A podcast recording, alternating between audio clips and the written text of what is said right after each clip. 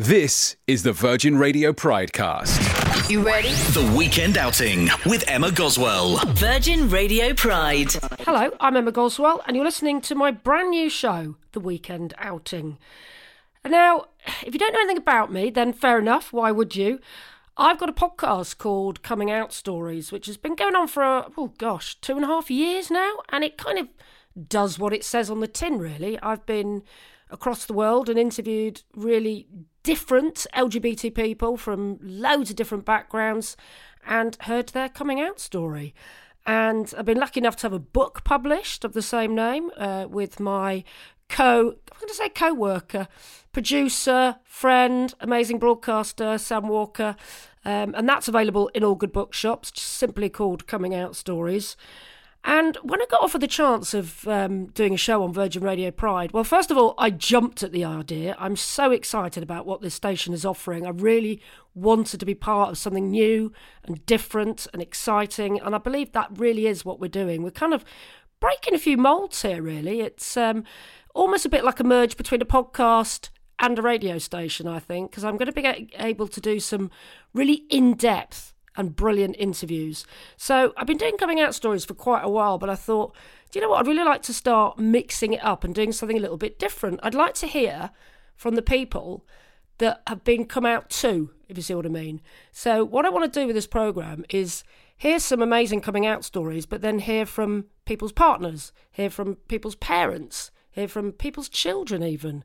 What was the experience like for them when this important person in their life turned around and went, do you know what?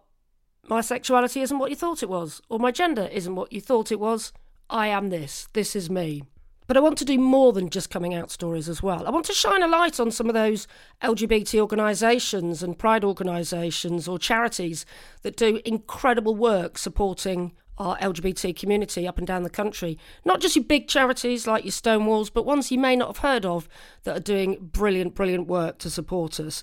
And I want to shine a light on those unsung LGBT heroes. So, yes, we all know what amazing work Peter Tatchell has done in securing incredible LGBT rights across the decades. But, you know, it's not the work of one man, is it? There are so many people who have fought to get us the rights that we have got today. Time now to shine a light on someone who's been campaigning for the rights that we've got today since back in the 1960s.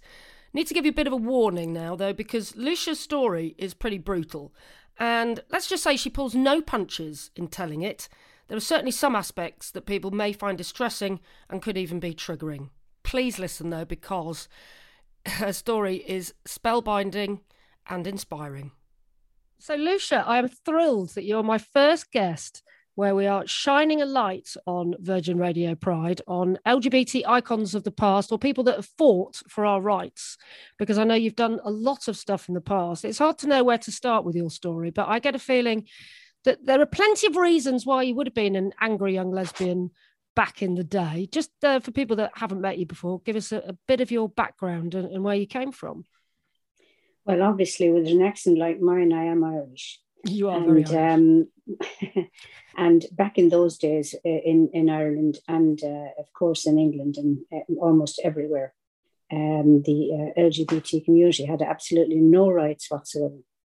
When I say LGBT, I mean, mean LGBT, LGBT plus. We had no rights whatsoever.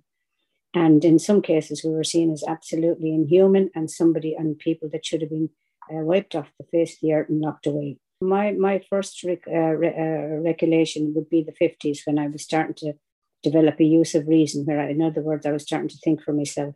Mm. It was the same in England as what it was in Ireland, but with, with it being Ireland, obviously the religious uh, Mm. orders uh, had a, a big hand in it all. But anyway, um, my my uh, grandmother found out I was gay uh, through uh, finding a letter in the school bag and all hell broke loose. I didn't know I was gay. No one had, we, none of us had any words. But I knew I was attracted to women, but you know, I knew I, I had the good sense to keep that to myself because I had heard uh, the other schoolgirls talking uh, in the classes and in the playground, you know, that uh, these kind of people and they, they get put away into an asylum. So I was very up on those places. and I started to research asylums, not as in research, but just asking people around what happens in asylums and things. And so I thought to myself, I'm going to have to get out of here because she was threatening this to put me away because that's what people did in the 50s. They put their kids away into asylums. Not everyone, but uh, a lot of people did. And what and, did it say uh, in this letter then? This was like a love letter to a girl. It was it? a little love letter from a, yeah. a school friend uh, that mm. um, I was hanging out with at the time. And uh, it, it wasn't really a love, love letter, but it was a little bit obvious she loved me. And I mm. thought the world of her, you know. So we had a little crush on each other. And that's all it was. And of course, I was only young at the time, so it would have been a crush.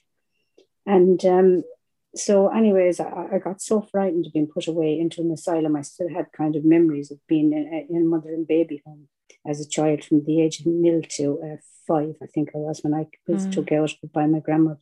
And the idea of going back into an institution for this when I didn't feel like I was, uh, uh, you know, gone crazy or anything else like that, I, I, I didn't feel there was anything wrong with me. And I hadn't actually done anything wrong because in them days, you didn't think of sex, and I certainly didn't.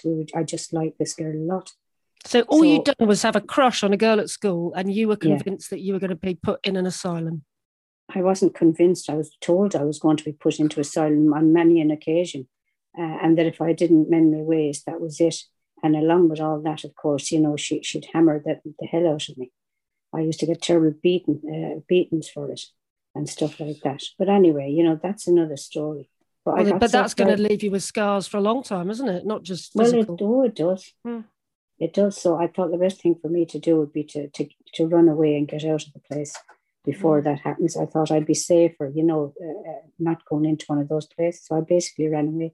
But and she was your only family then, was she? She was supposed to be looking after you, but yeah, she was my grandmother. She took me out of the mother and baby home. I, I, didn't, as far as I was concerned, I grew up thinking she was my mother. Yeah. Yes, and Magdalen home in Cork, and there's obviously been lots of scandals since then about pharmaceutical companies using the children in there to experiment on, you know, using their tablets and injections and things. And all sorts of horrible things went on. And just lately, over the last couple of weeks, uh, when when the, a big one at the home that I was uh, actually in for five years, um, they found a load of um, uh, little uh, babies all buried in the fields out the back. I went back to, to, to find out who I was and where I came from and all the rest of it. Mm. They wouldn't give me my paperwork. So I, I got somebody anyway uh, to to figure out, you know, how I could get a birth certificate. And I, I and, and I sent off for it just to see what happens. And I a birth certificate came back, but there was there was just a woman's name on it and no dad. And that was all I knew. And I discovered that the woman on it was my grandmother's daughter. So I grew up thinking this woman was my mother, but she wasn't. She was my daughter. But that didn't upset me as much as being put away into a, a, a, what they described then as a lunatic asylum. And so I, I, I got myself off out of there and I went over to, I came over to England. I sneaked in on buses, on planes and trains and everything. No, no planes. How old were you uh, then? Ships.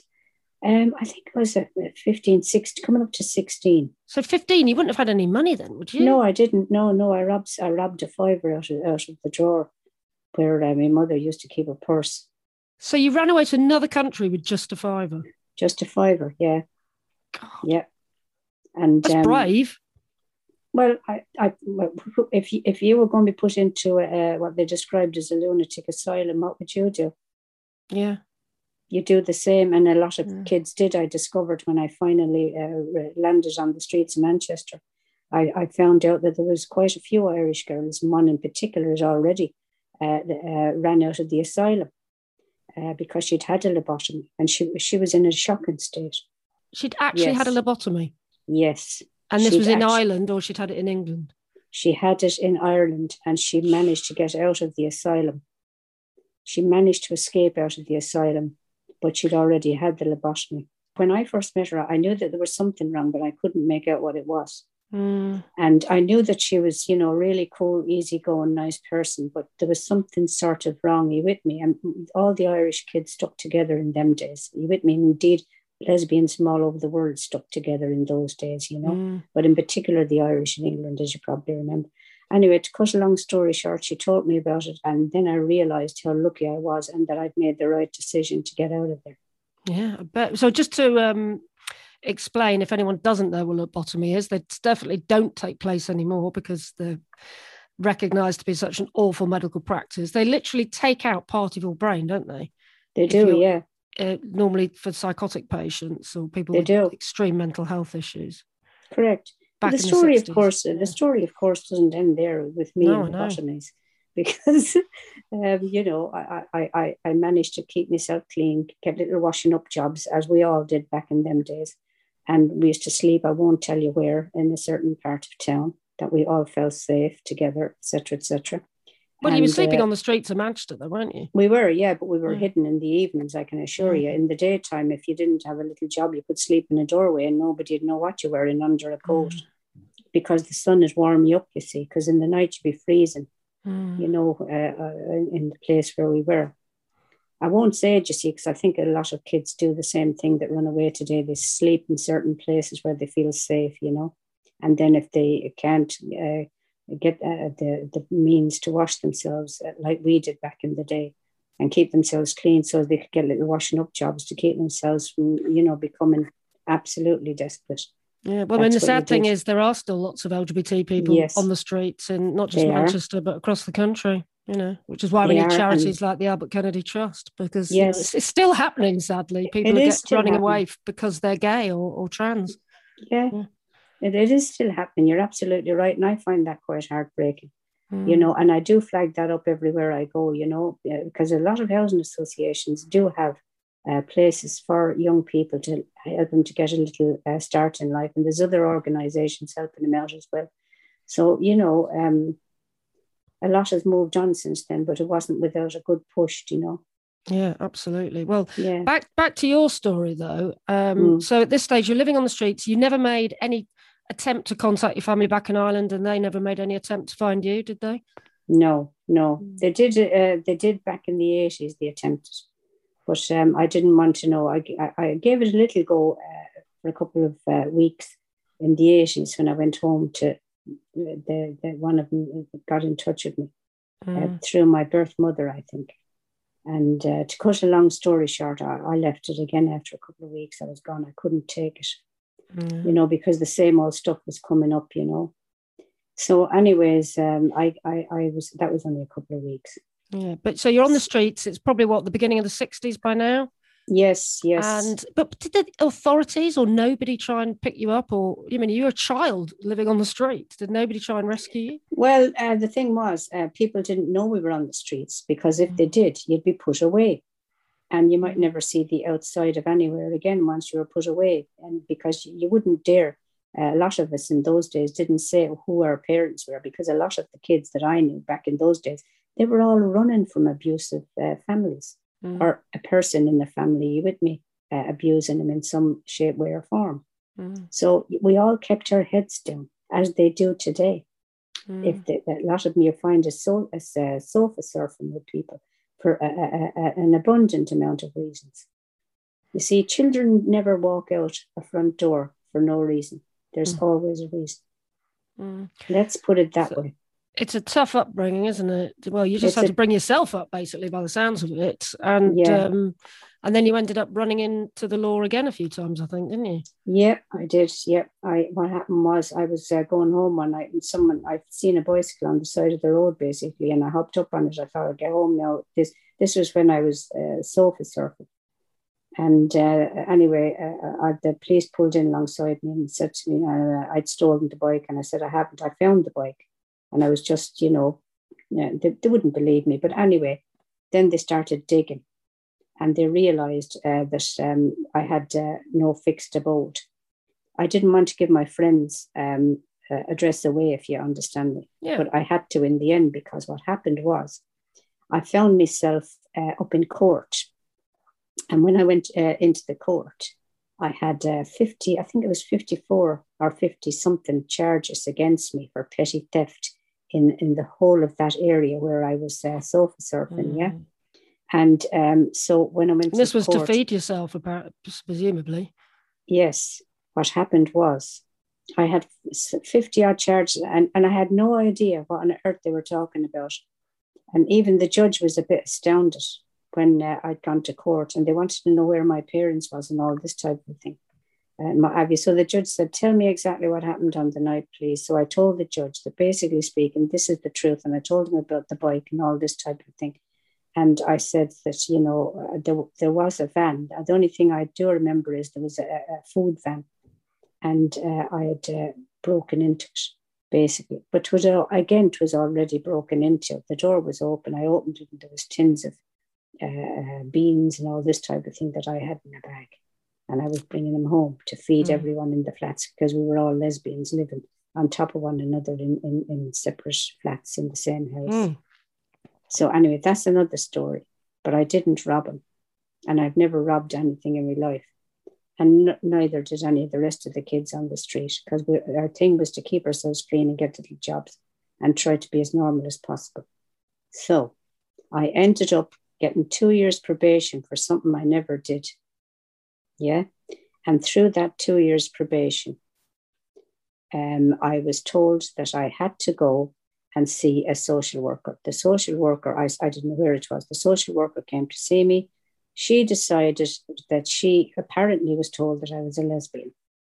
And she wanted to know what me, what why, why I, I felt all this and that. And she told me that the reason I'm so down in the dumps and, and, and hacked off uh, and all the rest of it is because all my troubles was down to being a lesbian. And that's why I ran away. So she said to me, Did you know there was a cure for that? And I said, No, I didn't. Yeah. And um, so to cut a long story short, she recommended me for to go and see a psychiatrist. So I had to say yes because those were the terms and conditions in those days for everyone that went that was young, you know, that yeah. was LGBT. You were recommended and you were in the uh, court system, you had to do what they said, yeah. Exactly, yeah. So you had to play the game because I, I did not want to get deported back to Ireland under any circumstances because I knew where I'd end up. However, I went to see the psychiatrist. The psychiatrist's questions were absolutely dreadful. I was a practicing Catholic, and the things he was asking me was you shouldn't ask any woman those things, especially a young person. Mm. And I wouldn't answer him because I thought he was filthy. Uh, it was about my body and everything else, and uh, about being a lesbian, which I knew nothing about. I knew absolutely nothing about being a lesbian. I had no nothing there. There was nothing there. Only what I knew around the Union pub and Princess Street and all of that. It was just, for me. It was just a feeling. The next minute, he suggested that perhaps uh, he should recommend uh, that my problem was that I was basically a lesbian and that there was a cure for that, and perhaps that's the way I should go and all this type of thing. But that that didn't upset me as much as the dirty questions because I was still a practicing Catholic. His cure was suggesting a lobotomy, right? Yeah, yeah. And this yes. was in the 60s in Manchester? Yeah, yes, yeah. early, late 50s, early 60s. Gosh. Uh, I thought I better get out of there. And I did. I ran, I ran and ran and ran out the door with me. And I was all these corridors up in North Manchester Hospital. It was full of corridors. And um, I don't know how I got out. The sweat was pouring off me, but I kept running and running and running. I finally found found a door that I was outside. And I ran like the blazes back to my house, told them all in the place, he with me, yeah. what was going on, etc., etc. And they said, calm down. Anyway, I did. The next minute, a day or two went, and the next minute there was a, knock on the door. Two policewomen. Uh, I, I, opened the door, and two policewomen stood there, and they said, "Does uh, Lucia Fitzgerald live here?" And and uh, and I, I was me that answered the door because I thought I was expecting someone anyway. I opened the door and I said no. I said uh, she's not here. They took one look at me and they must have known I was gay because by then I I cut all my hair and everything and I was mm. what what they call a butch in those days. And uh, I said no. I said I don't know anyone called Lucia Fitzgerald, and I could I kind of sensed they might be themselves. You with me? So they just said, okay, then. So there's no point in us ever coming back here looking for Alicia Fitzgerald. And I said, oh, because there's nobody that name living here. So they said to me, what's your name? And I said, my name is Angela. So you see, I was called Angela, but they'd never heard of that. Do you see what I'm saying? Uh, anyway, they said, okay, no, we won't, we won't trouble you again. And off they went. And then I had to move very fast. What, just move somewhere else? Yeah, I was ducking and diving. But I wouldn't have been the only one, you see, and at the time. There was quite a few of us out there all ducking and diving, trying to keep ourselves from getting into trouble or all the rest of it. You, it was dreadful. Yeah. But I mean, you were scared. That's a terrifying thing to be threatened with a lobotomy and then have the police chasing you for something you haven't done. So it's a terrifying yeah. place to be. So how do yeah. you go from that position of fear and being victimized like you were, yeah. to then fighting back really and being a campaigner. It was i'll tell you how it happened. I was i was down in one of the gay clubs one night and i was getting to it. I mean a lot of us w- was kind of depressed going, walking around the place but we didn't know it. Are you with me? You can be suffering from depression and feeling really down and out and you don't realize how bad and how low you are getting. Are you with me with, with the Mm. with the with the with the way things were back then? Because we were treated like as if we were not just citizens, but the dirt of people's shoe, if you understand me. You know, we, we were the lowest of the low uh, uh, type of person you could meet. We were freaks, basically. We were we were freaks, and and we the the union itself back in those days, which was the local gay pub, it was like a freak show. People were coming in to look at us and laugh at us in the Oh, night. Canal Street. Well, if it's the early 60s, it still would have been illegal, wouldn't it? I mean, it Oh, wasn't even the partial Oh, decriminalisation yeah. of homosexuality until 67. So it would still have been an illegal act, wouldn't it? Absolutely, it wasn't an illegal act for women. No. Uh, because I think Queen Victoria didn't recognise the fact that uh, there could be anything uh, Yeah, that, that is one of the theories. Yeah. yeah, she didn't weren't think that there was no such yeah but the lads the lads suffered so much you wouldn't believe it. And the beatings i saw them getting we all got them even transgenders. We had no name in those days. We didn't know who we only knew there was lads that used to like to dress up as women. Are you with me? That was all we knew. With no Mm. no fancy words or anything like that in them days. And it was just shocking the way everybody was beaten and put down and arrested and then go missing and oh stop. It was horrible altogether.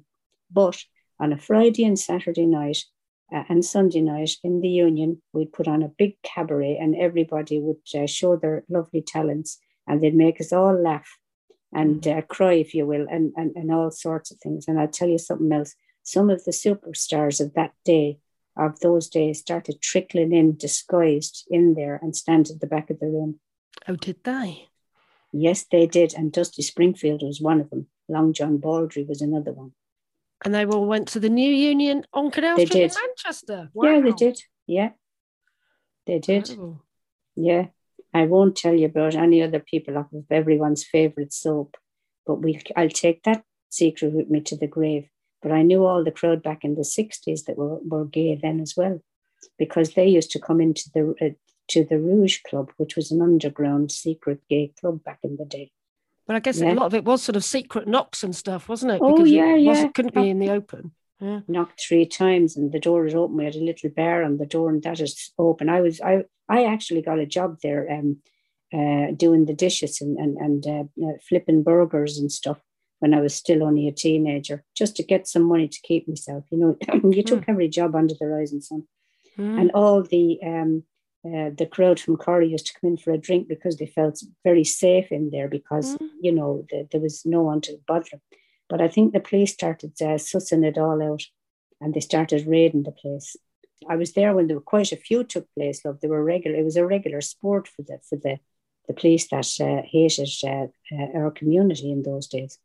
And what they do is uh, they'd uh, watch someone uh, from a from from a car or something, and they'd notice what the code was. Anyway, they got the code and done the knock, and they were allowed in. And then they come in and they'd arrest, uh, they'd arrest the lads if they were on the dance floor uh, for being gay because it was illegal for the lads in them days. They just arrest them, take them to the police station. Some of them we never saw again. Some of them came back and told us they had the life beaten out of them. They'd throw a blanket over you in those days uh, when you had when they had you in the police station. Now I'm not saying all the police stations was like this, No. but it was a favourite sport. They'd throw a blanket over you so as you wouldn't there'd be no bruises on you. Well, you must have all just been walking around in a constant state of fear and We terror. were. I had a terrible hump on my back at the time from bending, you know, slouching down and keeping my head down, as did a lot of uh, people. And I remember Angela Cooper saying that I w- in the 70s, she said, You're gradually standing up now. She said, You're, you're starting to straighten up a bit. Because I, I did, I was always hunched. Mm, And this is your friend Angela, who, um, well, you Yeah. were girlfriends at one point, weren't you? But became yes, that's friends. right. Yeah. The whole thing turned, turned around when I went to a club one night and I overheard a group of students. Angela, my best friend today, still uh, was one of those students, and they were talking about uh, an organization called GLF. Uh, I could, I, I didn't know any of them, but I could hear what they were saying. They were talking about. Um, all I heard was that I understood that is because they were students and they were speaking in that student speak. Long words. yeah. And um, all the, the thing that I picked, we don't have to, I heard her saying, we don't have to put up with any of this. We really don't have to. And I believe uh, that if we all got together, we could push back on this Mm. and see what happens. And I thought, oh, I thought, this is, you know, maybe something. Anyway, I just uh, said, do you mind if I sit down? I said, and have a listen to what you're saying. I said, it's kind of music to my ears. So Angela said, yes, of course. So I pulled up a chair. And the conversation they were having was about an organization that they were uh, thinking of forming called GLF, which was Gay Liberation Front. Um, Gay Liberation Front, brilliant. Mm. yeah, and down at the university they had CHE, which was Campaign for Homosexual Equality. But then uh, that was one way of doing it through the government and all this type of thing. But the GLF was another thing, it was more radical. And they were saying we shouldn't be begging for our rights, demand your rights, don't beg, demand them. So I thought this is fantastic. So I sat down, and then that's when the fight started. Ah. That's when the fight started. And what sort of stuff were you doing then that was direct action? Well, the first thing we had to do was make ourselves be known. Yeah, now that we were proud, we decided we, we should all be proud of who we are and not be afraid Mm. anymore and stand up to it. The first thing we did was to think we need something now to for, the, for to get the media attracted to uh, you know our cause. So we went around and painted um, lesbians are everywhere. Get over it. Um, uh, all around the bridges uh, on the way into Manchester and everywhere all around Manchester. We put lesbians is everywhere. Lesbians is everywhere. You see, because um, as far as the gay thing was concerned, uh, it was really men they were going after. So we thought, okay, And you must have annoyed a lot of people by doing that, I guess. we did. I'm sure we did. And so we're, we, I don't know how we didn't get arrested. I really don't know how we got arrested. But the funny thing that grew out of that campaign was the amount of support we ended up getting from people you wouldn't even imagine. Are you Mm. with me? And it was then that everybody started to come out of the closet because we drew we drew attention to the whole thing.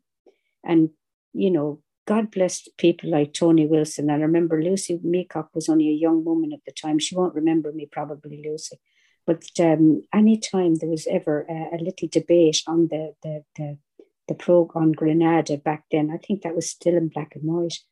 Um, Tony had an assistant, and uh, he used to get the assistant to ring the uh, women's centre to plank me and Angela and some other women around in the audiences when he knew there was going to be a debate about um, lesbians and gays and homosexuals. Ah, Yeah. well. So you had to Because we were stand up to the homophobes on national television then, yeah? Yeah, we did, yeah. yeah. dotted around.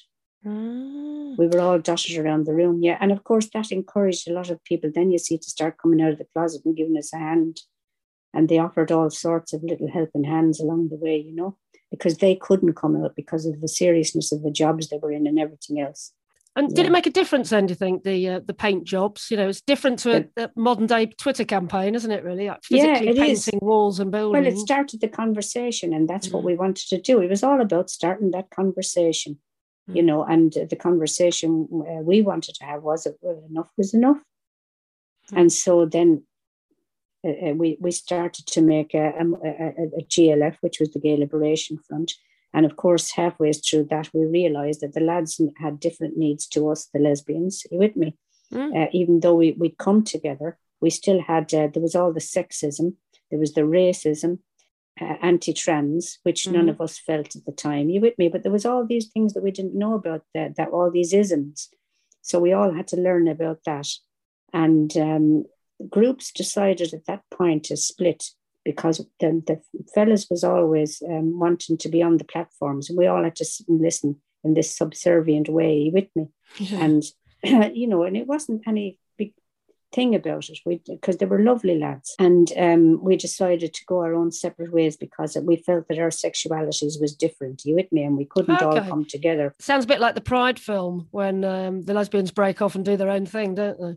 That's okay as long as you can come all, all come back together again because the sexual every sexuality have to get go away get themselves together figure out what they want for themselves you with me and then you come back together and you fight the powers that be together when you've grown Mm. when you've got strength from each other. Because male sexuality in those days was very different because none of us knew you with me And the lads always used to be trying to domineer the meetings because that's what they did in those days. You with me? You'd never see a woman uh, back in the 60s on the platforms. So, what other sort of stuff did you do then? So, you had rallies, you had meetings. Did you have marches back then? Yep, yeah, we did the lot. Yeah, we we we went to pubs, clubs, and we made ourselves known uh, in the way that we'd sit there and hold hands and wait for the the, the to hit the fan, and uh, it did. And we'd all have to run like hell out out of the place. But again, the conversation we wanted to keep. We did everything to try and keep the conversation going.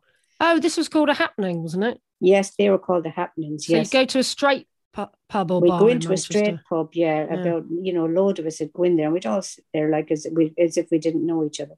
And some of the women would start kissing and stuff like that, or hold hands, or when they dance, they'd dance close like a male and a female, would you know? And so we, we were going around shocking everyone because we wanted to shock them into having a conversation. We Mm. wanted a platform. We wanted the media to take notice of us, and they did. Believe me, they did. Yeah. And did it ever get nasty at happening? Did people take offence? Oh yeah, we'd have to run for our lives out of the place and uh, find the quickest exit. We had, when you went in there, you'd always check out all the exits. You see, before you went in, you really kind of sussed the place out when you were going to do it. Gosh, so You you were being brave, really, weren't you? Yeah, we were. We wanted the public to sit up and and listen to the fact that we were terribly oppressed. There was nothing wrong with us. We we have the right to love who we love and all the rest of it. Mm. So you know, that was the only way you could do it because they didn't want to listen to us. They already had a, a, their own um, vision of what uh, homosexuality was, and it was horrible, horrible. Gosh. So we wanted to show how normal we were as normal people walk into the pubs, clubs, etc., etc. What's one of your favourite memories from that time then, in terms of you know really really raising awareness and changing hearts and minds? Do you think? There was so many. There were so many things that we, we did. I think uh, the the march into the eighties was the one that I think uh, raised the roof for everybody. You know, when Maggie Thatcher finally decided that we should all go to hell, and that she was having none of it. I was this Clause Twenty Eight March. Yeah, Mm, that, that was huge in Manchester, wasn't it? yeah, it was. Yeah, that was huge. I think it's so important for you to tell your story because I really don't think that young people will believe the amount of sacrifices that people like you Mm. made. Mm. You know, the amount of people that were beaten up, the amount of people that were threatened with Mm. lobotomies, that were homeless, and that went through Mm. all of this Mm. just for their right to be gay. Oh, absolutely, absolutely. Well, we didn't think there was anything wrong with us, you see. And what we were trying to convince the whole of society was to think that there was nothing wrong with us. But that was what that was what we set out to do. To say, look, we're as normal as you. It's just that we love someone of our own sex. And it's as simple as that. You know, obviously it was a little bit more complicated, but we were all young at the time and we just did what we could do, you know, what we knew, that the only thing we knew. Mm. I mean, so really, you've been campaigning even longer than Peter Tatchell, and um, you know he gets all the accolades, but you you were the people that were doing it before he even arrived in the country. So you know we should be thanking people like you from your generation because you know you paved the way for people like Peter Tatchell and Stonewall and organisations like that. I think. Well, absolutely, and uh, them are the same people. You know what I mean? That uh, um, is uh, you know kept us locked outside. Are you with me and stuff like that? I mean, you know, I'll tell you what highlights us. uh, As soon as you're uh, leaping forward to today, I'll tell you a thing that amused the hell out of me was the 50th anniversary of you know the freedoms we we we, we were given. The 50th anniversary was the one that did it for me. It's and and tis you brought up the past, not me, but I, yeah, you've woken something up for me. Good. Um, when the 50th was coming up, everyone was saying um, to me and um, various other people that was aged at the time, um, are you going to be, you know, in Pride this year? You know, at the front of the march would have been the 50th anniversary of uh, Pride of uh, of the, you know, the freedom of LGBT. Decriminalisation. Yeah, yeah. And I said, I said, I don't know. I said, uh, no one's asked us in Pride. Pride went ahead, and not one of the older LGBT veterans from the old days that fought every step of the way, not one of them was asked to lead the Pride that year. Mm. Could you how- believe that? And how did that make you feel? Well, it's not just me. There was groups of us around the place that we were, we were all phoning each other, saying, "What do you think?" No one could believe it that we weren't even asked, or even uh, if we uh, to, to to be on a bus, even Are you with me? Mm. Given our age and everything, not even on a we didn't even get a seat on the bus. And we wouldn't have had we wouldn't have had Pride without people like you going yeah. and doing the happenings and painting mm. lesbians are everywhere on bridges. And mm. so, what have you got left to fight for? What are you fighting for today? Pensioners, L- uh, LGBT, the older older community, the LGBT older community. That's what I'm fighting for today. I'm not even fighting. I'm just turning up everywhere and asking the question. You know, what about the isolation of the older LGBT uh, community? What about people living in in uh, the over 50s in places like that for older people? You know, mm. why are the people walking out of the over 50s and, and, and going back into the closet because of the, the, the horrible way that uh, they're being treated when it gets out that they're gay in the over 50s? Why is there a lot of people in the over 50s that won't come out of the closet? They're going back into the closet because they don't want to be harassed in their old age because they're not able to take it anymore and it has Gosh. a terrible bad effect on them. That's what I'm trying to uh, raise at the moment. You've really struggled yes. in lockdown, haven't you, being isolated, I think? Yes, I have, yes. And, and I'm not feeling that great with the dog. But at the same time, I don't know what I would have done without Zoom and support from all my friends and, and, mm. and people like yourself and stuff mm. like that, always pushing the envelope and giving us advice. And I want to thank you for that. It's not an easy thing to do. It's a dirty old job, isn't it, Emma? But someone has to do it. well, thank but you. That's I what think. I'm that's what I'm yeah. bothered about at the moment is there's a serious, serious mm. issue about the older LGBT people now all sat in their houses, all uh, living. I'm talking about living in social housing now. Mm. Uh, because them are the only people I can reach because that's where I'm living in a social housing flat. And um, I'm doing it through House Proud, which is an organization that uh, connects uh, people to um, the um, different foundations. Still a lot to fight for, but I think it's fair to say we've got a lot to be grateful for in terms of LGBT rights in 2021. What do you think when you see all of the Pride celebrations that maybe didn't take place last year the same as it should be doing and may not be this the same this year either? But when you see all those Pride celebrations and you see how young people are treated with respect these days for the most part and get to live their lives as openly LGBT plus, what do you think? I'm so full of pride, it's unbelievable. And I love to go down and uh, stand anywhere as long as I can see the whole thing.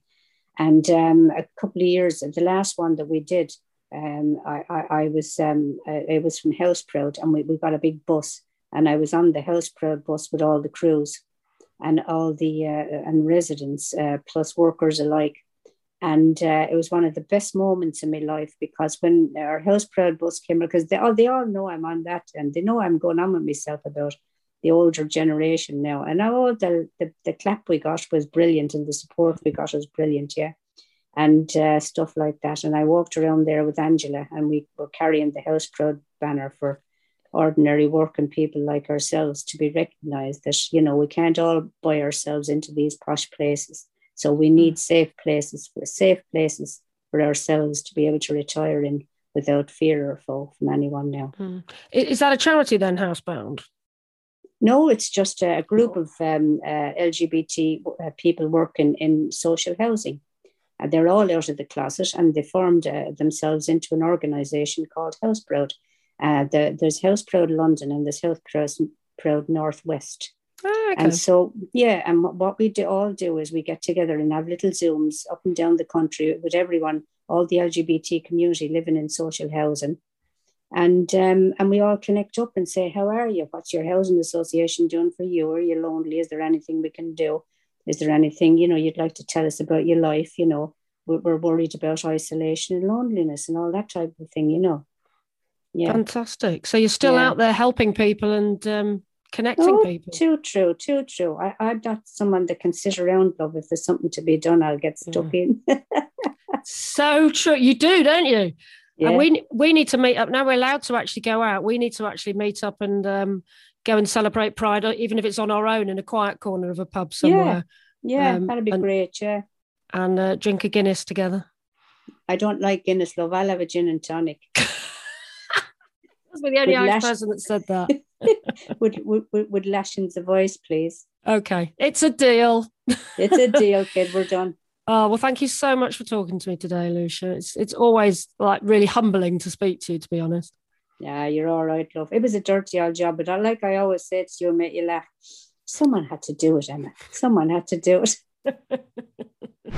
You ready? The Weekend Outing with Emma Goswell. Virgin Radio Pride. Can I just say a huge thank you to Lucia Fitzgerald for speaking to me? I can't imagine how brave it must have been to run away with five pounds in your pocket to another country where you knew nobody.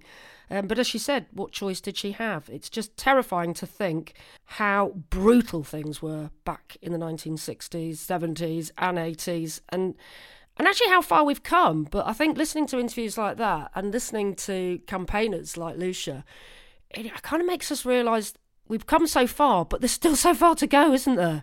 So I'm really looking forward to every week speaking to somebody. I'm going to say someone like Lucia. There's nobody like Lucia on the planet. What I mean is other people who have campaigned for our rights and haven't really been celebrated or recognised for that fact. I'd say that, but actually, there has been a short film made about Lucia and um, her first girlfriend, Angela, who you heard a little bit about there in the interview. It was made in 2018 um, by a filmmaker called Joe Ingham, and it's called Invisible Women. It's only 24 minutes long. I actually watched it when it previewed at L-Fest. God, I wonder if that will ever come back. That'd be good, wouldn't it? Anyway, I urge you to go and watch it if you want to find out a bit more about Lucia and and, and see her and um, see Angela and find out exactly what they did because their story has been hidden. So go and find it. If you just go to his website, actually, he's called Joe Ingham. It's spelled I N G H A M, joeingham.com. Scroll down a bit and you will find that short video about Lucia and Angela and their campaigning. Time now to hear the story of Alfie, who came out to his girlfriend Rue about his gender identity a few years ago. First of all, can I say thank you, Rue and Alfie, for joining me? And I need to thank you for your hair colour because it's just spectacular. I've never seen such a, a well matched and well balanced couple. Talk through your hairstyles for me before we get into the deep stuff. So mine is I've got a mohawk that is like really, really bright pink. Yep. And, And I have not got a mohawk, but it is bright green slash blue. Gosh, you must get some looks walking down the street. I mean, you just look like an incredible couple. Yeah, but I think people are just jealous that we just look so good. Well, Yeah. of course they are. Um, now, Alfie, we have talked before, and I've heard your coming out story, and you are well. This is interesting actually because when I first interviewed you, um, you identified as a trans man, and I think that may have changed slightly over over the last year or so. Is that right? Yeah, so um I guess trans man's still okay. I prefer trans masc or trans masculine. Mm-hmm. Um, but I don't um agree that I'm a man. Um, so for me, that's not quite right. But I think it, it, it takes quite a long time to figure stuff out, particularly because society kind of puts that pressure on you to kind of fit in a certain box, and and obviously you're tr- like particularly as a trans person, you're trying to find where you do fit in and trying to be accepted. And the more kind of people that I met, and the more trans people that I met, and kind of spoke to about their story, then I kind of realized that I could be different than than you know I was kind of expected to be. Hmm. Um, so yeah, like non-binary is in there as well, but I just kind of I like the word queer covers everything for me. Ah, okay. So you, I think you've gone from trans man to trans masc to non-binary to queer. So you've covered all bases then, really. Yeah, I think queer queer is a good thing. It kind of covers covers everything for me. You know what I mean? Yeah. And then when you say you're queer, I think people are kind of like, yeah, okay, that's fine. You know That's I mean? good. Rather than does it doesn't open the doors for all the questions of like, yeah, fair Exactly. enough. yeah. And Rue, how how would you say you identified then? Because I think you, I've heard you use the Q word before. Yeah, I identify as queer as well. Um, I'm not trans. Um, I am cis, but I think it should be important for cis people to kind of explore their gender as well because I think first of all it is interesting to explore your gender and you know see where you do fall, and second of all that makes it less of a big deal when trans people do it, and Hmm. I think it kind of opens up a lot of things for trans people to be able to do as well. If it's just a normal thing in society to question your gender or to explore your gender. That's true. And to say that you are um, a straight cisgendered woman would not be accurate, would it? Really, because No, you know not. people might assume that if you were to walk down the street holding hands with Alfie, who's presenting as male, they might just think, "Oh, there goes another straight couple," but with Yeah. grey hair, obviously. people always say to me and Rue that they think that I'm a gay man and she's a gay woman. Yeah. just because like yeah i don't know like obviously i think people assume certain things like you know I, i've got quite like camp mannerisms and i mean like rue's not you know, she's not a dress kind of girl and stuff like that so yeah but people always say that they think that she's she's a gay woman i'm a gay man which is um, it's always fun Gosh. when they're like what So just to say you're queer it's just a lot easier, isn't it? Really, that's just Yeah, Definitely, yeah. just tick that one. Yeah. Yeah. But did you ever identify as a as a gay woman then, Rue? Um, no, never. To be Hmm. honest, um, I've always like I've not always identified as queer. I think when I was younger, I identified as bisexual, which I wouldn't say suits me at all now. Um, but yeah, I think I think queer is a good a good term. Well, let's go back to, or let's start with your love story, shall we? So, tell us, Rue, when you first met Alfie and how, how that all, how the relationship started. Where and when were you? So we, I was in uni. Well, we were both in uni, were we? Well, I was starting my first year, and you were going into your second. Yeah, and um, I'd like ma- like made some friends in uni and stuff, and we decided we were going to get a house together. Um, you know, move out of our parents, move a bit closer to uni. Um, so we found a really nice house, and but we needed another person to move in. Like we needed an extra housemate, so we just put like Hmm. a call out. Um, and it turns out that Alfie answered that call, so we kind of met by moving in with each other. Really, That was a lucky call to answer, wasn't it, Alfie? I know. I know, I know. Well, it's because like the uni that I went to is really small, so it didn't have halls or anything like that. So I needed somewhere to live. So yeah, it's, it's quite, it's definitely kind of like kismet that we met, isn't it? Like, Yeah. Kismet, I love that. So, at this stage, you were how old, Alfie and Rue? Uh, I like just just turned eighteen. Yeah, I think I was twenty. 20, yeah, a Yeah. bit older. So, okay. Oh, you're the older, se- more sensible one, Rue, then, obviously. Um, but Alfie, what? That's so true. That's definitely true. Yeah. So, Alfie, where were you at 18 then? You'd just gone to university. Were you exploring your sexuality? Were you questioning your gender identity? Um, so at this stage, like I thought I was a lesbian. I think it's, it's kind of like getting out of my hometown and like um, you know, getting away from like the, my family situation and that kind of thing. Then I started to kind of realize that maybe something was different. And I guess like looking back, a lot of stuff makes sense. I'm like, oh yeah, that that's what was going on. Um, but it wasn't until I kind of um saw somebody was transmasculine that I was like, oh, that is possible. That is a thing. Like I didn't even realize it was a thing, which sounds insane, but it's like because I hadn't really Well, seen anyone like that. It hadn't occurred You to can't. me that You that's- can't be what you can't experience or witness. I think sometimes. Exactly, yeah, And was this someone you saw in the street, or someone you met, or someone you saw online? I remember googling, I think I'm a boy, and then it came up with all this stuff, um, and I was like, this is a bit confusing. I know what's going on, um, but I still didn't really kind of understand that. You know, I wanted to take testosterone and I wanted top top surgery and stuff like that. I didn't quite know that. Um, but then there was a show uh, on Channel Four called My Transsexual Summer, Oh yeah. which is which which looking back is slightly problematic, but at the same time it was quite revolutionary. Um, you never really seen kind of that group of people like that together. Hmm. Um, yeah, and there was a, there was a couple of um, trans masc guys in it that I kind of you know identified with, I guess. And that was the first sort of thought process, but you hadn't really verbalized it then, I guess, had you? It was just sort of all going on internally, right? Yeah, so I mean, like I say, because I still wasn't, still didn't connect with it. I just still didn't know that's what was going on, if that made sense. So I, I kind of Mm. knew, looking back, I knew, I know that's what was happening. It was very much like not necessarily in denial. It's just I hadn't really made that connection yet.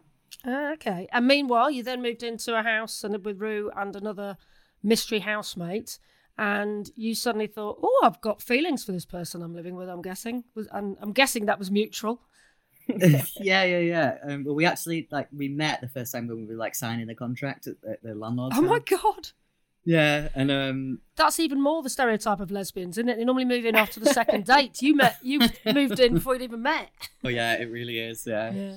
I remember thinking like, mm, she's nice. I And, um, I hope you thought the same. Yeah, I I guess did. you did. Yeah, I thought you were kind of mysterious.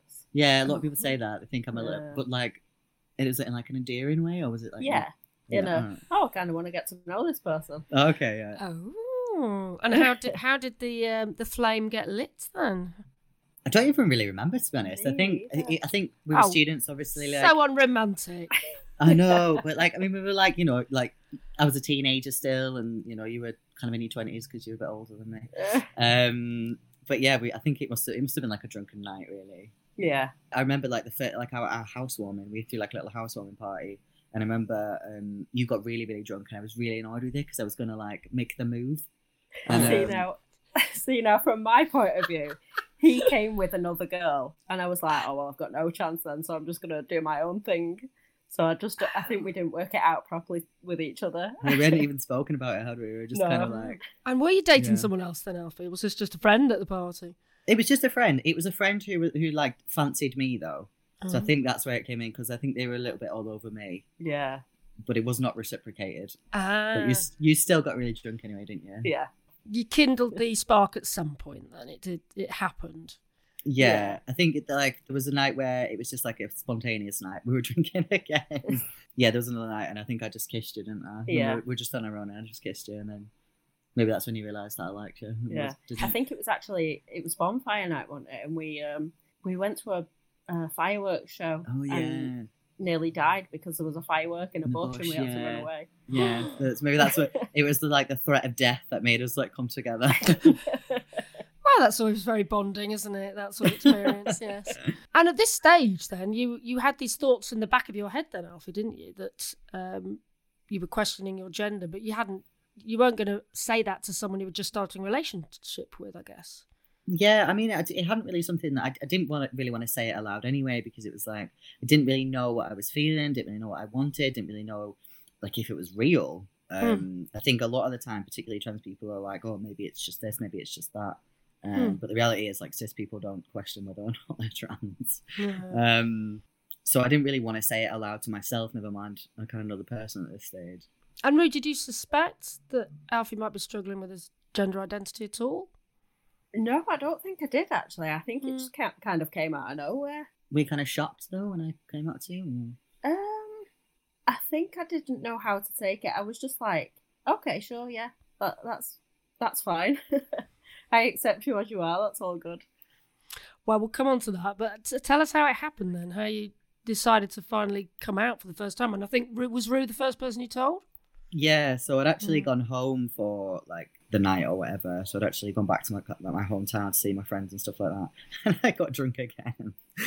There's a theme here. yeah, um, and then I so I came home at like three o'clock in the morning. But at this point, Rue like had insomnia a little bit, so she didn't sleep very well at night. So she was up on, on Facebook anyway, and um, and I saw that, and I logged in obviously, and I went on chat, and I just sent her a message, and I was like, oh, did I say I think I'm a boy, or what did I say? Yeah. Did I say that? Yeah, Um, and I didn't. I think uh, obviously the alcohol kind of made me like you know less, um, you know, I had less inhibitions, and I was just like Hmm.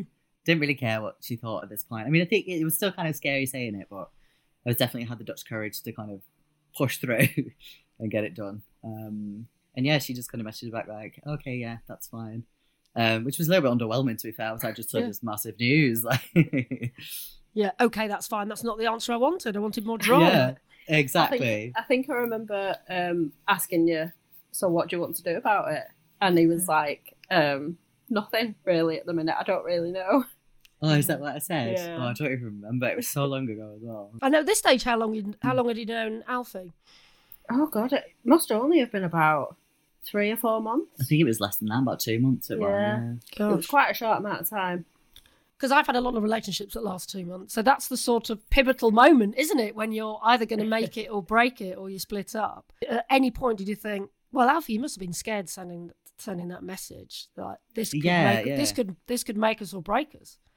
Yeah, definitely. Like, I didn't really know what to think of it. And, and I don't think people talk about, especially then. I mean, it was like eight years ago. And that Mm. doesn't sound like a long time, but in terms of like transness in culture, that's definitely, you know, definitely come a long way. And it's, it's not really something people talked about. And even now, people tell me they've never met a trans person, whether or not that's true.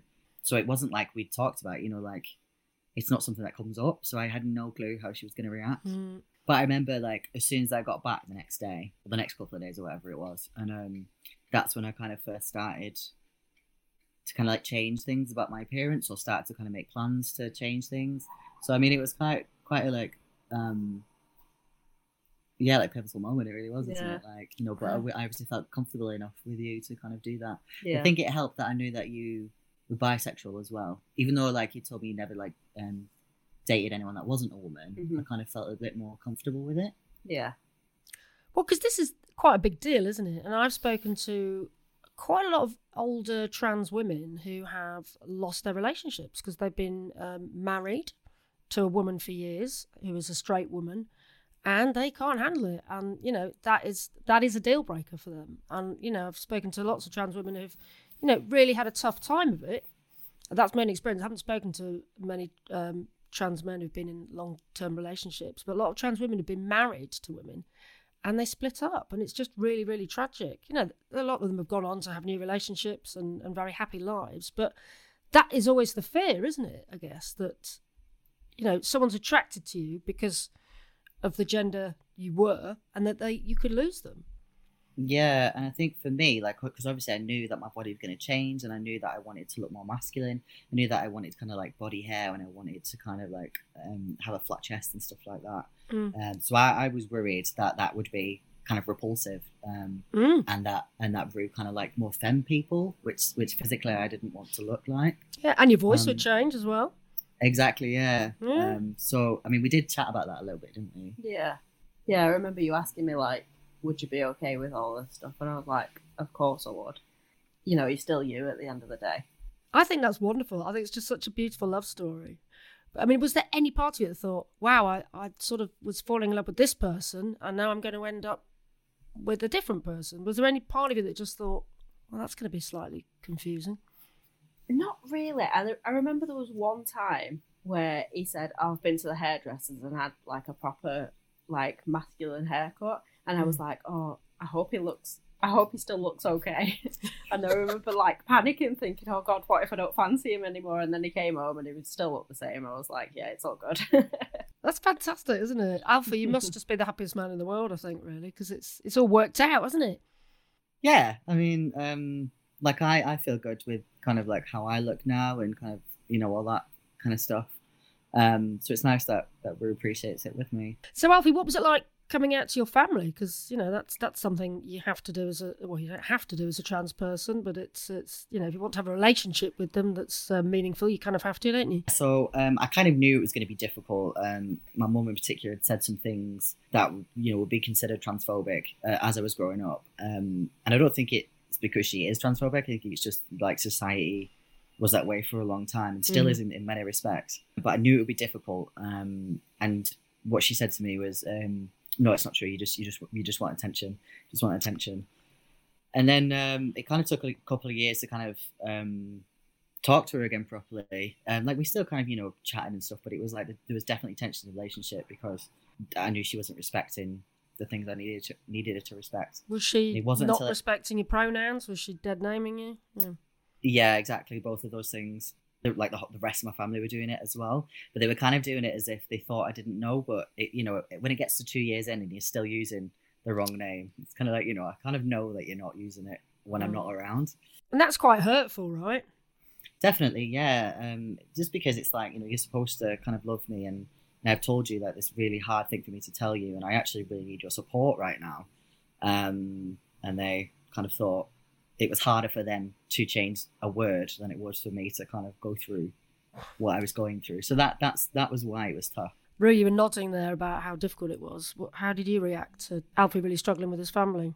it was awful because because um he would kind of I guess dumb it down a little bit, like pretend it wasn't hurting as much as it was. But I remember it made me so angry, like, and it still does whenever they do it, like because they still like um, Reference my dead name a lot and stuff. yeah, they? Like- reference his dead name and like misgender him sometimes. And I know that's that's only human, but there's there's a limit to, to where it ends. Um, and it still makes me really angry, and it did back then. I just remember thinking like, how can you claim to love somebody and then be okay with hurting them so much? Mm. Um, so I know it made me really upset, Mm. and I know that Alfie didn't want to show it as much because I think there's like this um pressure for trans people to just wait for other people to come round to it or like not show how uncomfortable they are. And did you adapt um, straight away then to, to using Alfie's name and the correct pronouns? Was was that fairly Yeah, easy I- for you? I think it took you like two weeks. Yeah, it was it was easy, but you know, I still got it wrong sometimes. Um, And I mean, to be honest, I get it wrong with with cis people as well. It's just one of those things that happens. But um, I I did try my hardest, and I hope like um, from Alfie's point of view, it looked like I was trying my hardest as well. Yeah, because I was obviously going through it with you because for 18 years I, you know, internally called myself a different name and used different Mm. pronouns. And I think people forget it does actually take the person themselves to kind of adjust to, Yeah. so what's going on. as Well, exactly. It's not just a physical journey, is it? It's a very mental Yeah. journey as well. Yeah, absolutely. But in terms of the physical journey, that was it was quite. It was always you know people seem to be up in arms about the fact that oh anyone can go to the doctors and change their genders really easily, and it's like the a total opposite to what happens in reality, isn't it? So it was quite a while for Yeah. you, wasn't it? Yeah, so um, for me, it was about a three year wait to get to the gender clinic. Mm. Um, so that was kind of after I already knew what I wanted, and and I think as soon as I kind of realized that I was trans, I kind of knew exactly what I needed. So it was like a three year wait, and then um, but in that mean in that t- time, after about a year and a half, I decided that I would try and save some money and, and go private and try and get a private testosterone prescription. You still have to go through loads and loads of stuff. You still have to go Mhm. through like multiple different um, psychological assessments. You still have to go through like counseling. You still have to like obviously be seen by a doctor, doctor. Um, so it was like it's still not easy. Um, but yeah, I kind of I got this testosterone, and then that kind of helped push the journey forward a little bit faster. Um, but I still had to ultimately wait for the gender clinic, so it does take a long time. It's a long Um, way, isn't it? But are you happy mm. with um, where you are now? Yeah, I mean, I still like some revision on my chest, um, just because as my body's changed, I've gained a bit of weight or lost a bit of weight and that kind of stuff. My chest has changed shape, but otherwise, I'm really happy. Mm. Yeah. Well, you're always down the gym, aren't you? Well, you were when when you're Yeah, allowed no, to go yeah. down the gym. Yeah. Yeah, no, I, well, I've been back and it's it's good. Like, I think it's really good for my mental health in particular. But Just going back to the to the misgendering, what advice would you have for people who you know just get it wrong every now and again? You know, out and about or on Zoom calls or whatever, because it's something that cisgender people panic about. I think quite a lot, isn't it?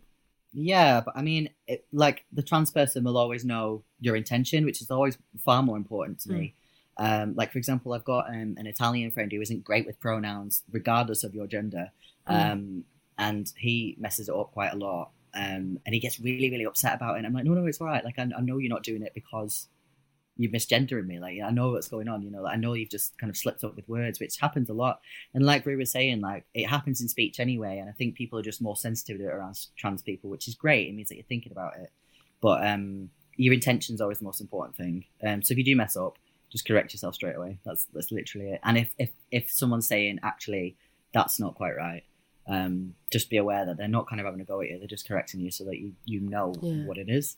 Yeah. So apologise and move on and don't do it again. That's that's kind of Exactly. my motto. Yeah. Yeah, yeah. And what about uh, coming out at work? Is that something that you, you had to do? I mean, you were a So, uh, student to the, at the beginning, weren't you? But Yeah, so I, like I was, so I actually had to come out in uni as well. So it wasn't until kind of like halfway through uni that I told uni what was going on. Um, and so I sent I sent the relevant people the emails about it, and they actually had to pull me in and say, "Is this real?" And I was like, "Yeah, it's real." They're like, "Oh, just just checking it wasn't like a mate just doing a joke or whatever." And I was like, "No, it is real." Uh, but I, it was a really small uni, like I say, and um, you know, doing music production. Um, kind of a lot of people were kind of already quite arty and quite kind of alternative. So they kind of were very kind of receptive to it, which was great. Um, but at, at the time, it like it still wasn't the language wasn't quite there. Um, so I remember um, I had to go in for like a meeting with like the head of my department, and he said to me, um, he said, "Oh, like, I, guess you've always known that you're trans, but for me that isn't true at all. Mm. Like it wasn't until I was 18 anyway."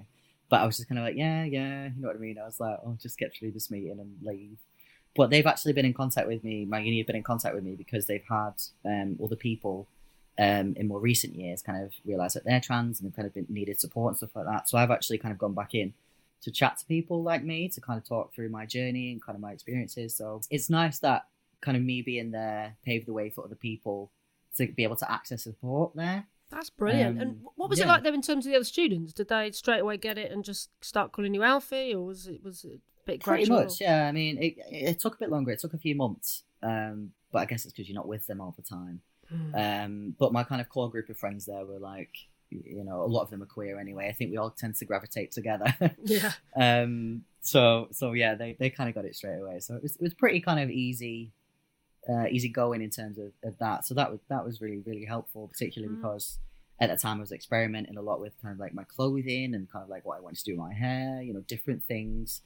Um, Still so yeah. experimenting with that, yeah. yeah, no, yeah. I don't think it's ever going to stop. Like, Yeah, yeah. Yeah. And Rue, what about your friends and family? Did they support you, or did they, you know, try and question it? What, what, what, what was it like for you? I think they supported me hundred percent from the start. Mm. Um, for both of us, for both of our coming out um, Mm. stories, really. Yeah, they've always been really supportive and really open people. So I don't think it was ever a question of whether they'd be supportive or not. Oh, and it's actually actually like so because obviously my family was struggling with it. Rue's family kind of stepped in a little bit, so it's like when I had surgery, for example, they came and picked me up because like you've got to travel to where the surgeon is. But yeah, Yeah. they came and picked me up instead because my family obviously didn't really want to be involved. So they were kind of a lot a lot more supportive Yeah. um, than my family were in the beginning. Yeah. So your family didn't bat an eye when you came out as lesbian or bi, um, and but presumably you had to announce, you know, oh by the way, my girlfriend is going to become my boyfriend. I mean, that's quite a conversation to have with a parent, isn't it?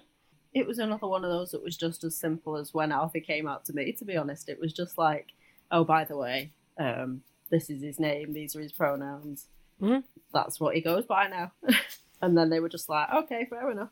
Yeah. Well, you sound like you've got pretty cool parents, really, because that's not the case for everybody, is it? For sure. Yeah, Yeah. absolutely. Really. yeah, yeah, your parents are quite hippie, aren't they? Yeah, yeah, Yeah. definitely. I bet they're jealous of your green hair. My dad, my dad actually saw it the other day. He said he was going to dye his hair the same color. I love your parents. That's I know, right? awesome. Yeah. So, would you have any advice for any other queer couples or any other people maybe questioning their gender identity, Alfie?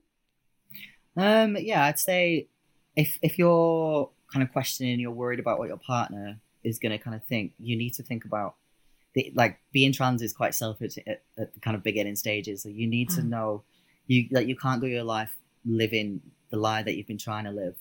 Um, so you need to just kind of bite the bullet and go for it. Um, and ultimately, um, there'll still be love between you and your partner, um, regardless of whether or not you know it doesn't work out as a couple or whatever. Um, but you kind of just need to go for it. It's going to make you happy ult- ultimately. Mm. And Rue, what advice would you have for, for someone supporting somebody going through a, a transition and looking after them through it?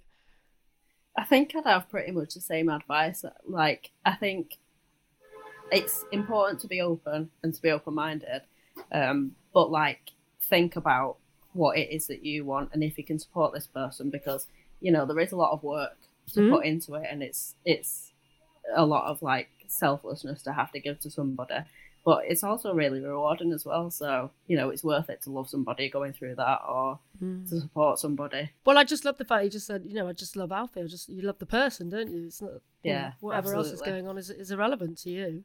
And do you know? It rarely comes up that I'm trans now. yeah Yeah. Like, it's only when we do things like this that we kind of talk about it, or like Yeah. it, we talk more about queerness than transness. Oh, Yeah. okay, that's interesting. And the people start come up to you and go, oh, "I've never met anyone trans," and you have to go, "Well, you have because you're talking to me." all the time. Yeah, Yeah. I've had like. I've had transphobes come up to me and kind of talk to me, and they talk to me and like in you know give me transphobic kind of like oh this, and I'm like, it's like you, yeah, I'm trans, and like oh, and I'm like yeah, exactly.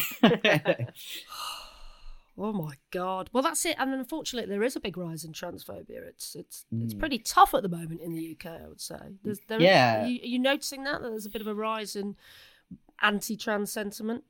yeah, definitely. Um, there's definitely a lot of that going on, but I feel like there is also a lot more acceptance. Um, I think just a lot of people with influence um, are a lot louder. Whereas, kind of culturally, like day to day, you kind of meet people and say, oh, "I'm trans," and like, "Oh, cool, yeah," um, and maybe they want to ask some questions about it, they want to know a little bit about it. But for the most part, they're generally kind of like, "Yeah, that's that's really really cool." Like, Hmm. I'm glad Well- I'm glad you shared that with me. That's good to hear because it's it's obviously it's the noisy minority, isn't it? It's it's the noisy, Exactly. angry minority that cause all the fuss. Yeah, Oh, Absolutely. Gosh. Um, well, before you go, um, where are we in terms of um, any wedding bells? Do I need to buy a hat? What's the score? Do you know what? As soon as we can get more than what is it? More than thirty people? Or, Thirty people at the 30 minute. people Yeah. outdoors at the minute, I think it is, yeah. Yeah. As soon as we get past that and we go relatively back to normal, you can buy a hat. Yes! This is going to be the queerest wedding in the UK, oh, isn't it it? so is. yeah, Oh, so that so that fun. that's why like thirty people is like not enough for all No. the queer people we want to invite. Yeah. We want it to be like the like the queerest wedding that's ever happened. Oh, Yeah. tell us tell us some of your plans then. I feel like this is going to be epic. Yeah, Oh God, we're just gonna have so many different people there. We're gonna go on. we I'll were, we were talking about Eurovision theme wedding because like we love Eurovision. Like as a couple, that's that's probably why we bonded. Yeah, legit. It's like our Christmas. It is. So really we is. talked Alfie, you about are a gay is- man. yeah, exactly right. I know, I know. I think I might be a gay man as well. but I mean, we're gonna have people who kind of like do like the wildest kind of like monster drag, um, to Mm. people who like like obviously my grandma will be there who's like a devout Christian, so it's gonna be an eclectic mix. Yeah, so it's gonna be great. and of course, you're a musician um, performing Mhm. under the name Husk. Will you be performing at your own wedding? Yeah, I might serenade her and like really embarrass her. I think that'd be really fun. Yeah. She would hate it. Would you though? Would you? well, uh, um, you know, it might be all right. She'd smile like when people are watching, and then when we like behind closed doors, like thump me. What are you doing? Yeah. Oh, well, congratulations, guys. And I really hope I'm on the uh, wedding list and I can hit the dance floor and you play some good queer anthems for us. oh, of course. Eurovision playlist all night. Oh, Yeah. I'm not going. You ready? The Weekend Outing with Emma Goswell. Virgin Radio Pride. A massive thank you to Alfie and Rue uh, for joining me and sharing their story. One thing that really struck me actually is just how transient, that's the wrong word. Yeah, how not set in stone our sexualities or gender identities are. So, what's really interesting is I've interviewed Alfie a long time ago when he identified as a trans man. He's in my book, Coming Out Stories, identifying as a trans man. Um, but then we had to make an alteration and say that Alfie actually identified as non binary, now identifying as trans masc. So, it just goes to show that just because you come out as one thing one day doesn't mean that you're not going to come out as something different another day or further down the line. It's not doesn't have to be set in stone these things, does it? So it's just a really interesting example of that, I think. And also Alfie made a really good point and quite a sad point actually about pronouns and how it's such a small thing that we all need to get right and it can be so harmful and hurtful to people on the receiving end of wrong pronouns.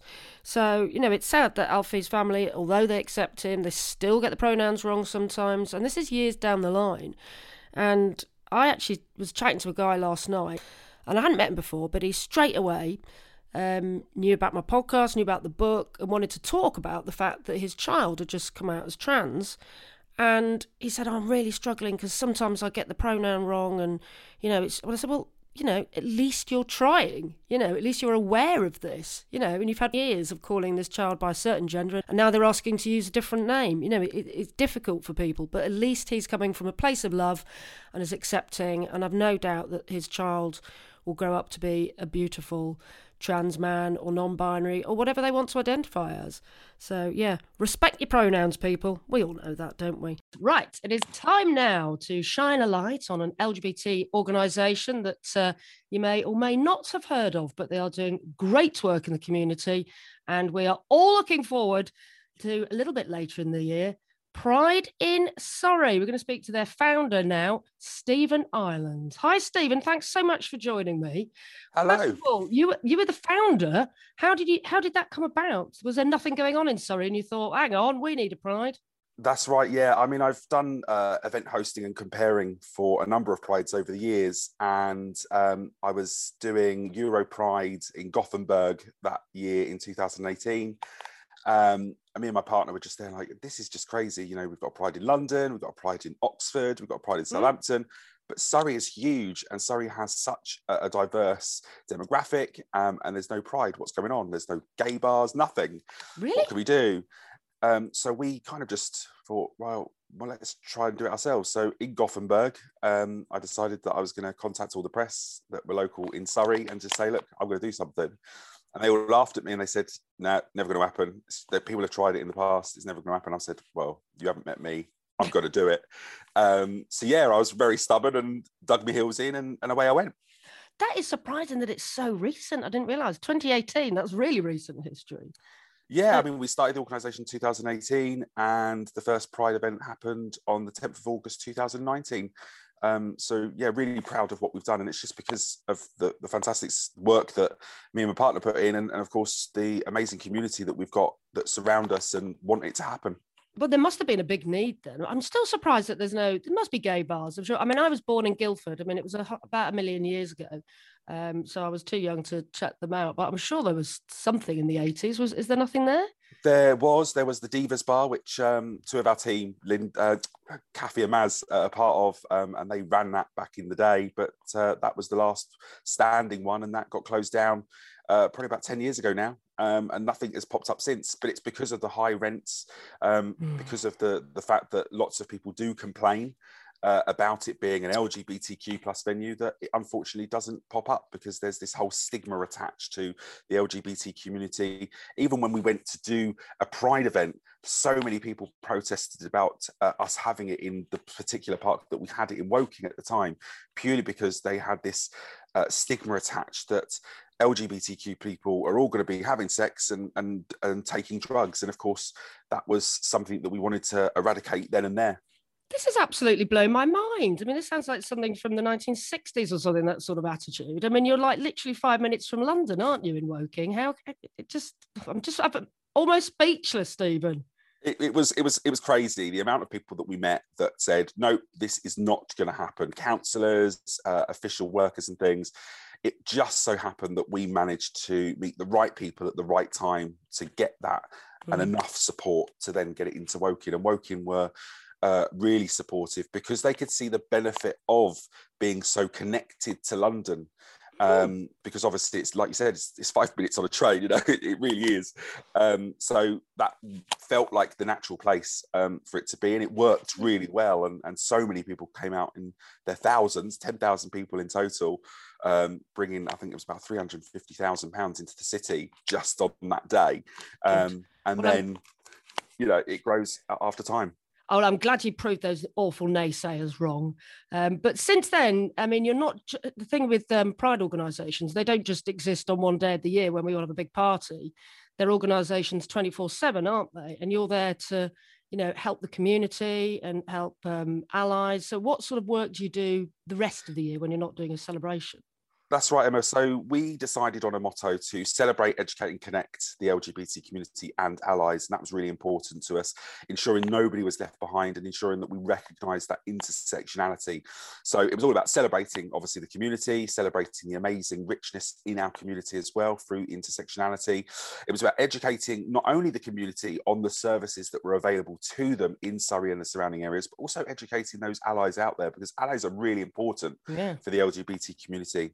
Um, and then obviously um, it was about connecting. It was about connecting people to the relevant support because there were so many people that unfortunately were committing suicide, self harmers, people that were struggling in the local area. And we did have a real big problem with that in 2018. Mm. Um, and also connecting LGBTQ plus people to services to ensure that the services were listening to their voices and that was really important. So the likes of Surrey Police, the Fire Brigade, they worked really collaboratively with us to ensure that they understood the importance of hiring LGBTQ plus people to make their workforces more diverse, which then in turn makes a positive impact in the local community. Yeah. And that was so really key. What sort of services are you linking people up to then? Is it sort of counselling services? If you've got a young person comes to you and they're really struggling with their sexuality or their gender identity, and they don't know where to turn, where where, where could you? How do you support them, and where do you t- where do you put them to? That's right. So there's a number of charities here in Surrey. So we've got our own LGBTQ plus switchboard, which is Outline Surrey. Um, there's also mental health organisations and organisations that support people through the likes of self harm and uh, potentially them suicidal thoughts. So again, mm. it's important that we understand that. So the likes of Mary Frances Trust, Mind, those organisations and Catalyst, they're, they're building services that are LGBTQ plus friendly. Um, and then it's just about making sure that we are familiar with any new services that pop up, ensuring that we're doing our um, homework, making sure that they've got the relevant safeguarding policies and things like that, because anyone can create a club but actually do we yeah. want to signpost somebody to a club that hasn't been checked out. So we go out there as a team, we understand what them uh, clubs and uh, organizations are doing um, and then we really kind of get into the roots of those. And it's great to see only this week uh, divas uh, magazine with linda um, they're obviously doing lots of diva meetups and this week the first diva meetup happened in woking. So it's really important that we kind of understand it and then we uh, support that and signpost people to it. So incredible amount of work really then 24 7 and you've got a shop as well haven't you that's right yeah so we we really knew uh, the importance of being visible. We understood that 2020 many pride events couldn't happen. Mm. so we decided mid-year last year to see if we could open a shop as soon as shop spaces were available and that we could get into one. Um, we managed to find one through the relevant government schemes that were available and we opened that pop-up shop and safe space. And it's great because people are coming in for their first dates people are coming in to get their kids things. And if you look at our tiktok actually um, we've got three million likes um, and followers now on our TikTok, which is incredible. And we're now delivering to the likes of America, so places where they don't necessarily have access to uh, LGBTQ plus merch. We're sending stuff to them, and it's just incredible to see that happening from a little place here in you know Surrey. So yeah, we're just doing all we can to be visible, and that's what I would say to anybody: be visible, be proud, even if you're an ally. Mm, there's a lot going on in your website, isn't there? So you can access all of those um, bits of digital content, can't you? Loads of really interesting videos and stuff. So just remind people what the website is. SurreyLGBTQPride.org.uk or prideinsurrey.org. Prideinsurrey.org. That's probably easier, isn't it? Prideinsurrey.org. And then before you go, you must tell us what's happening um, in September. It's your big event of the year, isn't it? That's it. So our big event uh, happening uh, in September, the end of September. Um, it's going to be incredible. We are going to be in Godalming on the 20, uh, 25th of September. Um, and it's all about um, this year, again, visibility. We're going to do all we can to make sure that we follow government guidelines. So whatever, whatever happens, we will have something. Mm-hmm. Um, we've got a church next door that are having a wedding, so congratulations to them in advance. But we will work with them to make sure that they get some amazing uh, wedding photos, um, and we'll have the likes of our um, patron belting her music out, Hazell Dean, and oh, well, uh, Benny Moore. She's our patron. Um, she contacted us. We've worked really well with her. Um, so we now call her Auntie Hazell. Oh. Um, and, and funny story, actually, my mum was in a dance troupe, Pan's People, back in the day. and no I recall my mum dancing for Hazell Dean back in the 80s. And of course, then meeting Hazell but you know in 2018 2019 it's quite funny because uh, i do recall her looking after me backstage one day. Oh my god. Well i'm old enough to remember pan's people on top of the pops back in the day. I'd, I'd be starstruck if i met your mother. Oh no she doesn't look anything like she did then. Neither do any of us darling. Don't oh but thank you so much for talking to me today stephen. And i'm very much looking forward to coming to godalming on what is it september the 25th 25th. Yeah, we look forward to seeing everybody there. Fantastic. Party in Godalming. Bring it on. Thanks very much, Emma. Cheers for tuning in. This is Emma Goswell, and this has been my first weekend outing on Virgin Radio Pride. A big thank you to Stephen Ireland from Pride in Surrey for joining me. Now, if you are going to the main event in September, I'll see you there. I have promised to um, show up and host some of the main stage, so I'm really looking forward to that. If you've enjoyed the show, or even if you haven't, um, let me know what you thought of it. I am at Emma Goswell on Twitter. Maybe you've even got an LGBT organisation or a campaigner who isn't getting the recognition or regard that they should have. So let me know. Suggest some people. You never know. They could end up on one of my future shows because I will be back and I'll be back at seven o'clock next Sunday. Let's do it all again then.